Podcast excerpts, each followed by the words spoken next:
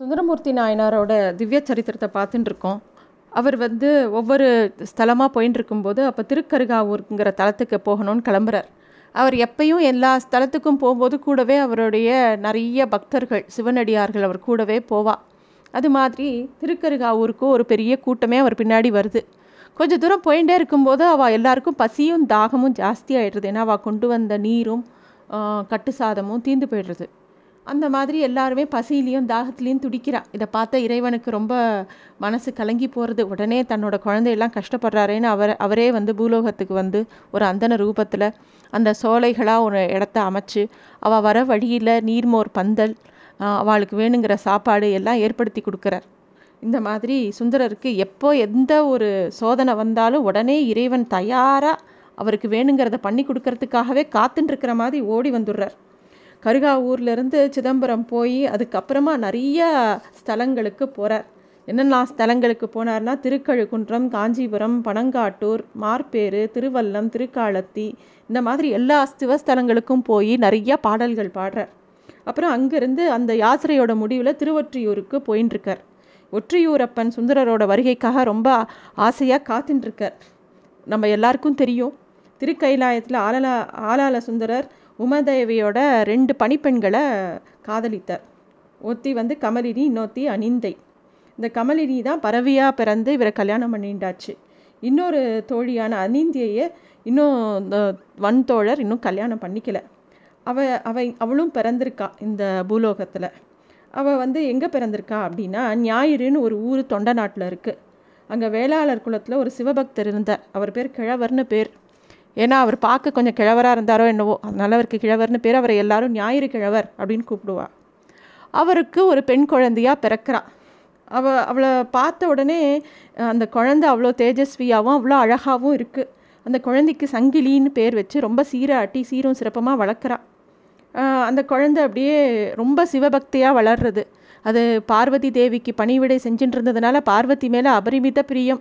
எப்போ பாரு சிவநாமத்தையும் சொல்லிட்டு பார்வதிக்கும் சிவனுக்கும் உண்டான பூஜைகளை பண்ணிகிட்டே இருக்கா அவோ அவளுக்கு திருமண வயசு வரும்போது அவளுக்கு திருமணத்துக்கு வரன் பார்க்குற முயற்சியில் அவளோட பெற்றோர்கள் அதுக்குண்டான வேலைகள் எல்லாம் பண்ணும்போது அவள் சொல்லிடுறா இந்த மாதிரி எனக்கு கல் என்ன கல்யாணம் பண்ணிக்கணும்னா அவள் சிவனடியாராக தான் இருக்கணும். இல்லாட்டி எனக்கு வந்து அது உ- இருக்காது. அதனால எனக்கு அந்த மாதிரி வரன் தான் பார்க்கணும் அப்படின்னு அவள் சொல்லவும் அவளும் தேடுறான் நல்ல சிவனடியாரா? இவளுக்கு ஏற்ற மாதிரி ஒரு வரன் தேடுறா? எதுவும் அமையலை. தன்னோட பெற்றோருக்கு ஒரு பாரமாக இருக்கோமோ? அவளோட கவலைக்கு நம்ம ஒரு பொருட்டாக இருக்கோமோங்கிற கவலை சங்கிலிக்கு வருது. அப்போ அவள் சொல்கிறா இந்த திருவற்றியூரில் இருக்கிற ஒற்றியூர் அப்பனோட ஆலயத்து பக்கத்தில் எனக்கு ஒரு இல்லம் அமைச்சு தாங்கோ. அங்கேருந்து நான் வந்து சிவனுக்கு உண்டான சேவைகள்லாம் பண்ணுறேன் அந்த கோவிலுக்கு விளக்கேற்றுறது பூமாலை தொடுக்கிறது அந்த மாதிரி க விஷயங்களெல்லாம் நான் ஈடுபட்டு எப்பயுமே சிவனோட இறைபக்தியிலேயே நான் இருக்கேன். அப்படின்னு அவள் ஆசைப்படுறா. அவள் பெற்றோர்களும் அவள் கேட்ட மாதிரியே அந்த திருவொற்றியூர் பக்கத்தில் ஒரு கன்னி மாடை அமைச்சு அங்கே அவளுடைய தோழிகளோடு அவளை அங்கே தங்க வைக்கிறாள் அவள் தினமும் கோவிலுக்கு போகிறது நந்தவனத்தில் இருக்கிற பூக்களை வச்சு அழகான மாலைகளை தொடுத்து சிவனுக்கு போடுறது. அதே மாதிரி விளக்குகளுக்கெல்லாம் எண்ணெய் விட்டு திரியிட்டு விளக்கேற்றுறது கோவில் முழுக்க. இந்த மாதிரி அவள் பண்ணின்னு இருக்கா. அப்போ தான் இந்த காலகட்டத்தில் தான் சுந்தர தொண்ட நாட்டில் இருக்கிற இந்த திருவொற்றியூருக்கு வரார். ஆலயத்தில் அந்த கல்யாண மண்டபத்தில் பூ தொடுத்துட்டுருக்கிற பெண் அழகி யார் அப்படின்னு ஒரு நிமிஷம் பார்க்குறார். பார்த்த உடனே அவள் மனசில் வந்து யாருங்கிறது தெரிஞ்சு போச்சு. அவருக்கு அடடா நம்ம வந்து கைலாயத்தில் பார்த்த அவளே அவளே தாங்கிறது ஒரு நிமிஷம் அவருக்கு புரியறது. பூர்வ ஜென்மத்தோட நினைவோட நிழலாக எல்லா விஷயமும் ஞாபகத்துக்கு வருது. இந்த பிறவியில் இறை இறைவன் வந்து ரெண்டு பெண்களை நம்ம கல்யாணம் பண்ணிக்கணுங்கிறதுக்காக தானே இந்த ஜென்மாவே எடுக்க வச்சிருக்கார். ஒரு பெண் பறவையாக இருக்கா? இன்னொருத்தி சங்கிலியாக தான் இருக்கணும் அப்படிங்கிறத நினச்சிட்டு நேராக ஒற்றையூர் அப்பனோட சன்னதிக்கு போகிறார் அவருக்கு தான் இறைவனே தோழனாக இருக்கும்போது எந்த சந்தேகம் வந்தாலும் எந்த மனக்லேசம் வந்தாலும் நேராக சிவன்கிட்டேயே போயிடுவார் அவர். அதே மாதிரி போகிறார் இந்த மாதிரி தனக்கு அந்த பெண்ணை பிடித்திருக்குங்கிற விஷயத்த இறைவன்கிட்ட சொல்கிறார் இறைவனும் சொல்லி இறைவனும் சொல்கிறார் நான் உனக்கு அந்த பொண்ணையே கல்யாணம் பண்ணி வைக்கிறேன். உனக்கு உண்டானவ தான் அவ அப்படிங்கிறதையும் சொல்கிறார் அப்புறம் அந்த ஆலய பிரகாரத்தில் வந்துட்டு இருந்த சுந்தரரோட புருஷனான அந்த நம்பி ஆரூரரை சங்கிலியும் பார்க்குறா. அந்த ஒரு கணம்தான். அவளும் பார்த்த உடனே அவளுக்கும் மனசில் வந்து இந்த சுந்தர புரு புருஷன் வந்து சிவனடியாராக இருக்கக்கூடாதா? அப்படிங்கிற ஒரு எண்ணம் வருது. அன்றைக்கி ராத்திரி பூரா அவளுக்கு வந்து தூக்கம் வரலை. அவள் வந்து அதே நினப்பாகவே இருக்காள் அப்போ அவளுடைய க கனவில் இறைவன் வர அவர் சொல்கிறார் சங்கிலி நீ ஆசைப்பட்ட அந்த அவன் வந்து என்னோட தோழன் அவன் சிவத்தொண்டன் அவனும் உன்னை தான் நேசிக்கிறான் உன்னோட எண்ணம் ஈடேறும் அப்படிங்கிற விஷயத்த சொல்கிறார் அதை கேட்டு ரொம்ப சந்தோஷப்படுறா சங்கிலி. அப்போ வந்து அவள் இன்னொரு விஷயத்தையும் கேட்குறா இந்த மாதிரி அவருக்கு ஏற்கனவே மனமாக எடுத்துங்கிற ஒரு விஷயத்த கேள்விப்பட்டேனே.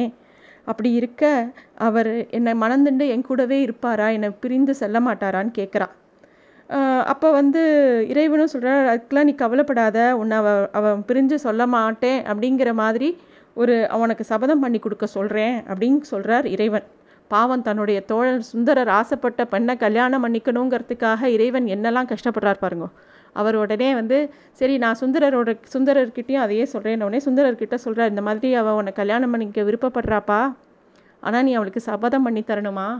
இந்த மாதிரி நீ அவளை விட்டு பிரிய மாட்டேன்னு சொல்லிட்டு சபதம் பண்ணி தரணுமான்னு உடனே சுந்தரருக்கு அச்சோ அதை எப்படி பண்ணி தர முடியும்? நான் இன்னும் நிறையா ஸ்தலங்களுக்கு போகணும் உமா பாடணும். அப்புறம் நான் பறவை மேலே இருக்கிற அன்பு ரொம்ப வசதியானது அவளை விட்டும் என்னால் பிரிய முடியாது. அந்த மாதிரி நான் எப்படி சபதம் பண்ணி தருவேன்? அப்படின்னு கேட்குற அப்போ இறைவன் சொல்கிற நான் அவகிட்ட சொல்லிட்டேன் நீ பண்ணி தருவேன்னு. நீ ஒன்று பண்ணு. நீ சபதம் பண்ணி கொடுத்துரு அப்படிங்கிறார். அப்போ வந்து சுந்தரர் சொல்கிறார் சரி நான் வேணால் ஒன்று பண்ணுறேன் சுவாமி சன்னதியில் வச்சு நான் சபதம் பண்ணுறேன் அப்போ நீர் வந்து இந்த அந்த சுவாமி சன்னதியில் உங்கள் முன்னாடி நான் இறைவன் முன்னாடி தப்பான பொய்யான சபதம் பண்ணக்கூடாது.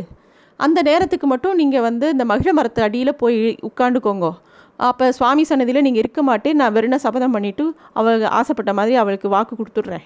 அதுக்கப்புறமா நடக்கிறத பார்த்துக்கலாம் அப்படிங்கிறார் சுந்தரர். இறைவனுக்கு பத்தியா உனக்கு கல்யாணம் பண்ணுங்கிறதுக்காக உன் தோழனாக இரு நான் இருக்கேங்கிறதுக்காக நீ என்னெல்லாம் என்ன பண்ணுறப்பார் அப்படின்னு இறைவன் கோச்சிக்கிறார். பொய்யா.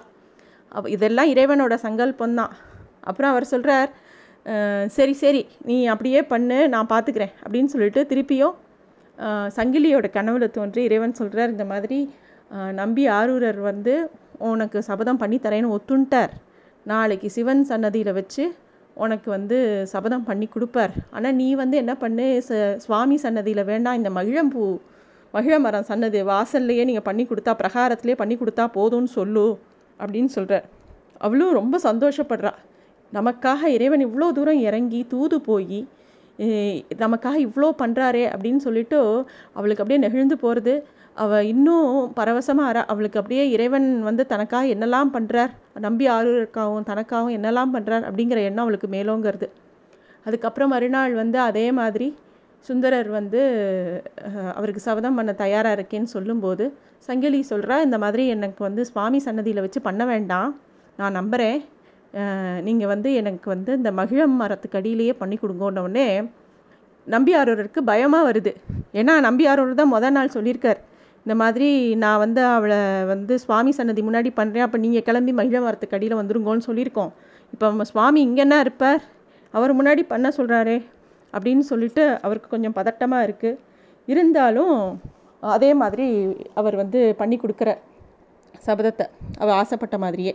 அன்றைக்கி இரவே வந்து சிவனடியார்களோட கனவுலெல்லாம் தோடின சிவபிரம் பெருமான் எல்லாருக்கும் இந்த மாதிரி நம்பியாரூருக்கும் சங்கிலிக்கும் கல்யாணம் பண்ணி வைங்கோ அப்படின்னு சொல்லி உத்தரவிடுறார். அதே மாதிரி திருவொற்றியூரில் சிவத்தொண்டர்கள் எல்லாரும் பரபரப்பாக எல்லா வேலைகளும் பண்ணுறா ஞாயிறு கிழவரும் அவரோட துணவியாரும் வரா. எல்லாருக்கு முன்னாடி ரொம்ப கோலாகலமாக அந்த கல்யாணம் நடக்கிறது. அதுக்கப்புறம் என்ன நடக்கிறதுங்கிறது அந்த அடுத்த இதில் பார்க்கலாம்.